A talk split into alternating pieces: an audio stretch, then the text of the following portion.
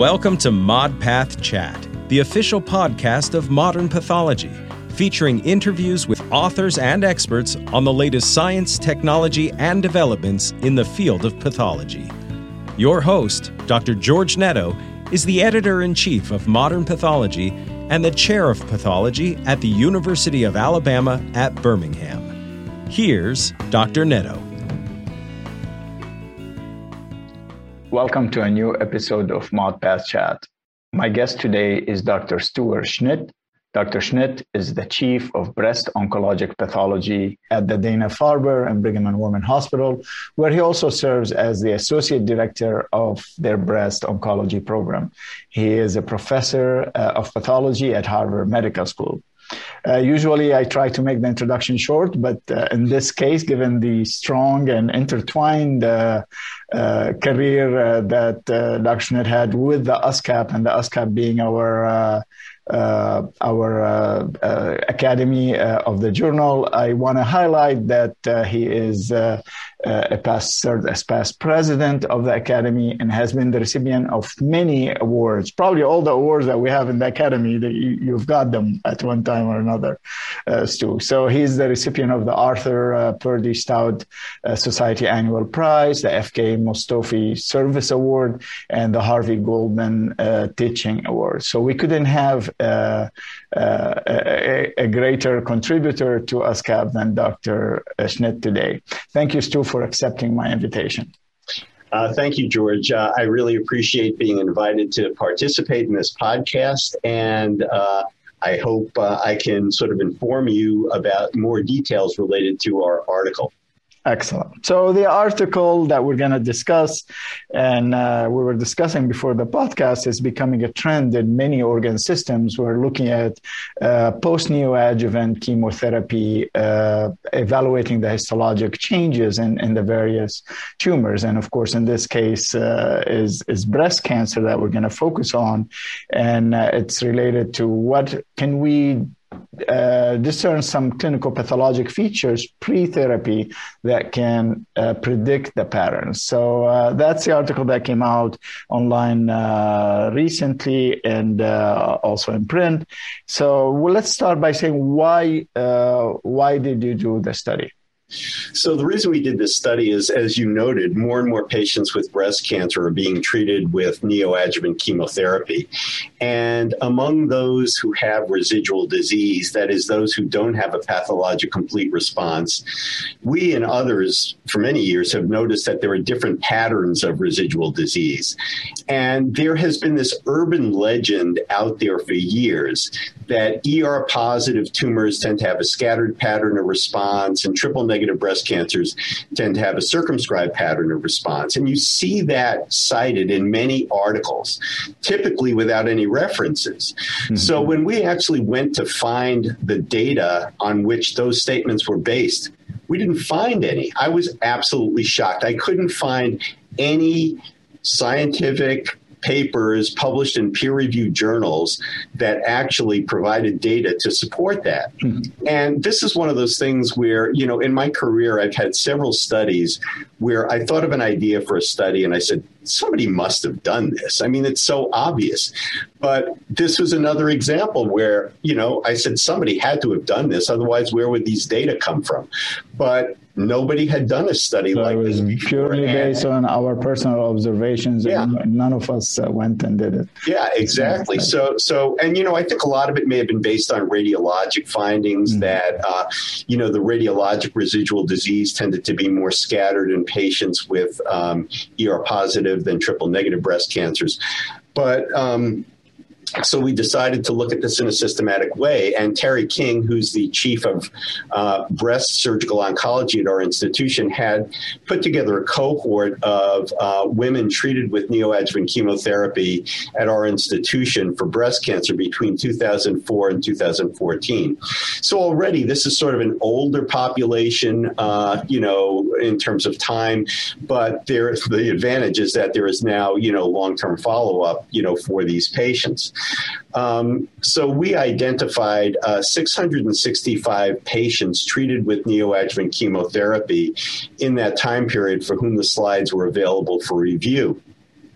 And among those, uh, there were 389 patients who did not have a PCR and had residual disease in the breast. And those patients really were the focus of the study um, to evaluate the patterns of residual disease in the breast in those patients who didn't have a PCR. Now, then the issue was well, how do we define the patterns of response? So again, I went to the literature and there was nothing there were no guidelines on what criteria you should use to categorize the patterns of response as circumscribed or diffuse or uh, multifocal or scattered. So, you know, this actually took us a very long time. We looked at probably, I don't know, 40 or 50 cases, uh, consecutive cases of patients treated with neoadjuvant chemotherapy, just to try to see if we can bundle these into different categories. Um, so we eventually came up with a schema that I think should be fairly reproducible and is highlighted in our figure two. And we basically came up with four patterns of residual disease, uh, two of which are more circumscribed and two of which are more diffuse. And I don't need to go into the details now, but for the purposes of the analysis in the study, we broke the patterns of residual disease into these two broad categories of relatively circumscribed and more scattered. And the images you show, I mean, the the circumscribed, some some cases in the circumscribed do have some fibrosis and, right. and, separating the nest. So it doesn't mean just all of them is one Correct. nodule, but in general, you can almost put your uh, draw line around, exactly. around exactly. And there are no intervening slides between the slides with tumor that are just fibrosis or tumor bed. So you're right. You're absolutely right. The circumscribed pattern doesn't need to be a solid sheet of cells some of the circumscribed lesions had, you know, a little bit of fibrosis in between them, but not a lot of fibrosis breaking it up into individual cells or small cell nests. So um, the bulk of this work was actually done by Ricardo Pastorello, who's a pathologist from uh, Brazil, who was doing a research uh, fellowship uh, with uh, the breast surgical oncology group and worked with me closely on, uh, you know, the pathology related issues. And Ricardo did an amazing job. There were thousands of slides, as you can imagine, from uh, you know almost 400 cases of post neoadjuvant uh, um, breast specimens. And as you probably know, in these post neoadjuvant cases, we often have to put through lots of slides because we're looking to find cases with a PCR or or that is to prove a negative, and it always takes more slides to prove a negative sure. than if you have a 15 centimeter tumor sitting in the breast, right? You don't need Just, a lot of slides for that. I just want to remind the audience PCR here refer to pathologic complete response. Correct. Yeah. Thanks. So anyway, um, Ricardo, you know, looked at all of these slides, um, and I looked at a whole bunch with him to make sure we were on the same page. Uh, looked at cases in which there were questions or concerns. Uh, the, the problem is, in order to categorize these uh, tumors and the residual disease and the various patterns, it wasn't only good enough to look at the gross description in the pathology report. We needed to look at the radiology findings in many of these cases as well. So it really required a combination of clinical and radiologic and pathologic features to try to figure out these patterns of uh, residual disease. Uh, but again, it emphasizes the multidisciplinary um, effort that's really required, you know, to adequately deal with breast specimens and many other specimens as well. So, so you do that on a day-to-day basis, or this is something you did just no, research? we do that on a day-to-day basis. I mean, uh, you know, I can't tell you how much time uh, our breast fellows and residents spend on Epic, you know, looking up the radiologic images, and hmm. particularly when we get uh, uh, specimens, you know, very often, even in the non-neoadjuvant mastectomy specimens, these patients often have had two or more uh, excisions with different clips. So we need to correlate, you know, which clip went with which uh, excision and what were the pathologic findings in each excision. So these cases require an enormous amount of work. Um, but really, doing them without patholo- without radiologic correlation really is not doing anybody a service. So beside the patterns, uh, which which now let's move. So we spoke about the design and uh, impressive number of cases and follow up.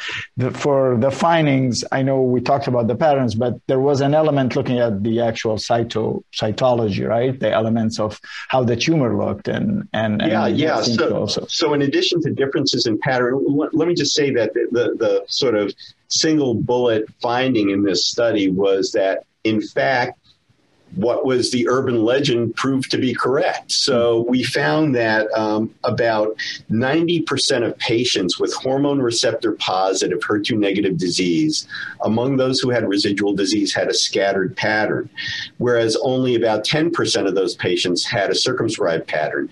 In contrast, among triple negative breast cancers, the residual patterns were pretty much split. Half had a scattered pattern and half had a uh, more circumscribed pattern. And you know, there are all kinds of biological possibilities about why that may be the case. We can talk about that later if we have time. But another, um, you know, observation we made was that uh, there were differences among different tumor subtypes with regard to what the tumor cells look like after chemotherapy, and actually what changes were in the tumor bed after chemotherapy.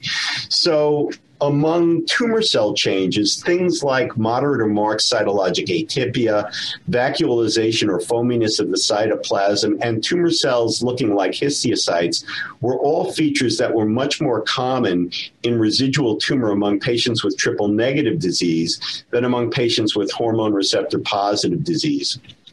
In addition, if you look at the tumor bed, the tumor beds look somewhat different among these different breast cancer subtypes. So, the tumor beds in patients with triple negative disease tended to have more prominent foamy uh, uh, histiocytes, hemosiderin laden histiocytes or macrophages, and hemosiderin deposition, whereas the stroma in ER positive or hormone receptor positive tumors tended uh, to be more likely to tended to more likely show things like elastosis and myxoid change. Traditional stuff. Yeah. Uh, and uh, of course, I mean, it's it, it's a little counterintuitive, but, but I want to remind, you know, one of the expected findings, I guess, that the ER positive, uh, HER2 negative group, uh, only 7%, 7 to 8% had, had, had complete response. Right. And uh, as opposed to uh, the others more aggressive responded more in terms of complete response. Exactly. So, I mean, this is nothing new. And, and, but it actually just confirms that our data are in keeping with everybody else's that, you know, neoadjuvant chemotherapy pathologic complete responses are much higher in um, uh, triple negative and HER2 positive cancers than hormone receptor positives. And in, in our series, the um, you know PCR rate for hormone re- for uh, HER2 positive and triple negative breast cancers was about 40%. But remember, these were patients treated between 2004 and 2014.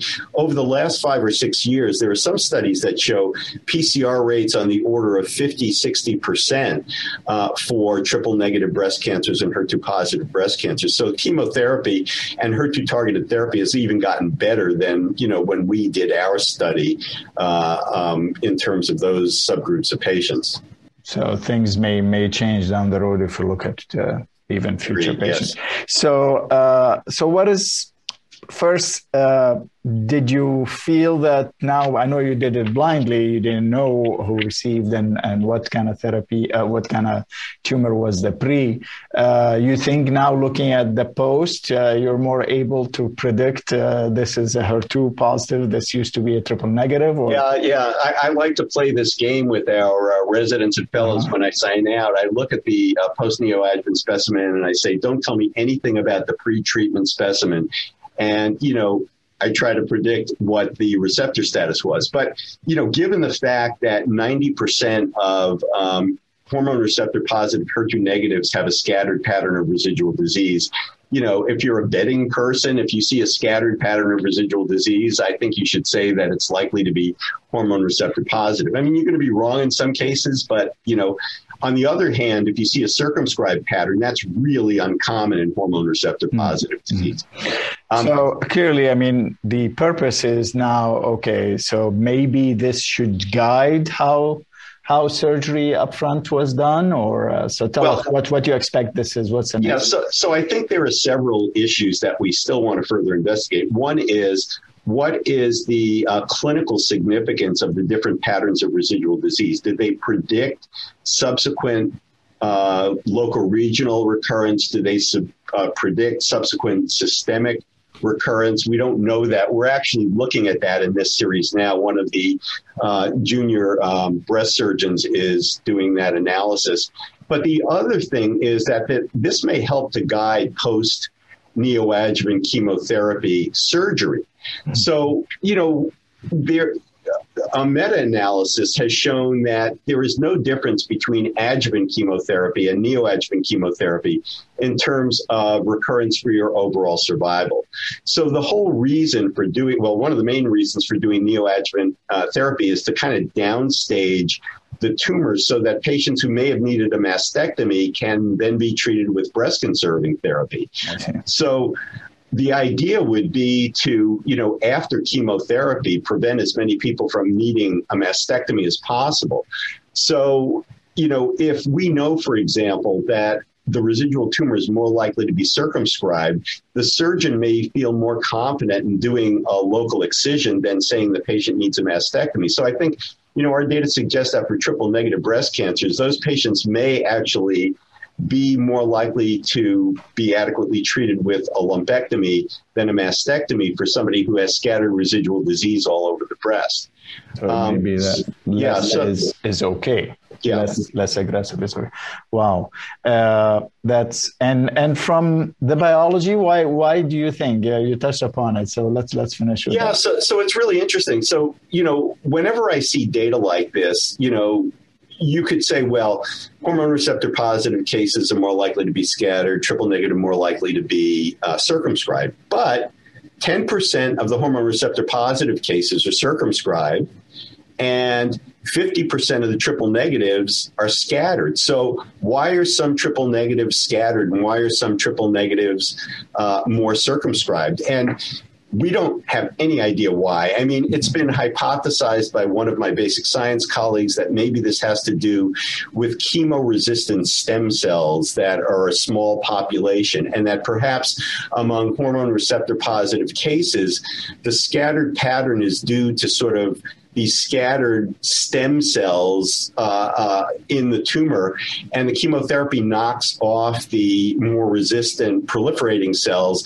and leaves these residual stem cells and their you know immediate progeny scattered around and that maybe that's an epigenetic event but you know who knows? And, and in fact when i generated uh, when we generated these data i talked to one of my basic science colleagues who was absolutely intrigued by this and said that maybe he would get one of his postdocs to start looking at you know sort of the stem cell niche and the reasons for chemotherapy resistance in some of these cases uh, at, at a molecular level. So you know it's yet another example of how you know, again, if, you look back at this study, there's not an immunostain that was done on these cases. There wasn't any molecular stuff.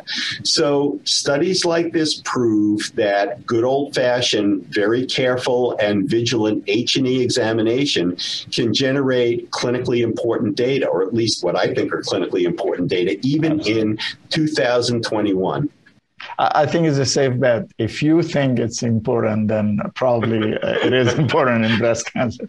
So, uh, Stu, thank you very much. Uh, one last question before I let you go is: uh, Do you report any, include anything like this about the patterns, the amounts? Uh, because I know in other organs, people are starting to grade the residual, and uh, in terms of amount, do you do anything like that in breast? Yeah. So in breast in the United States, the two ways we typically categorize the post treatment residual disease is using the um, AJCC staging system and using the residual cancer burden that was developed by uh, our colleagues at MD Anderson.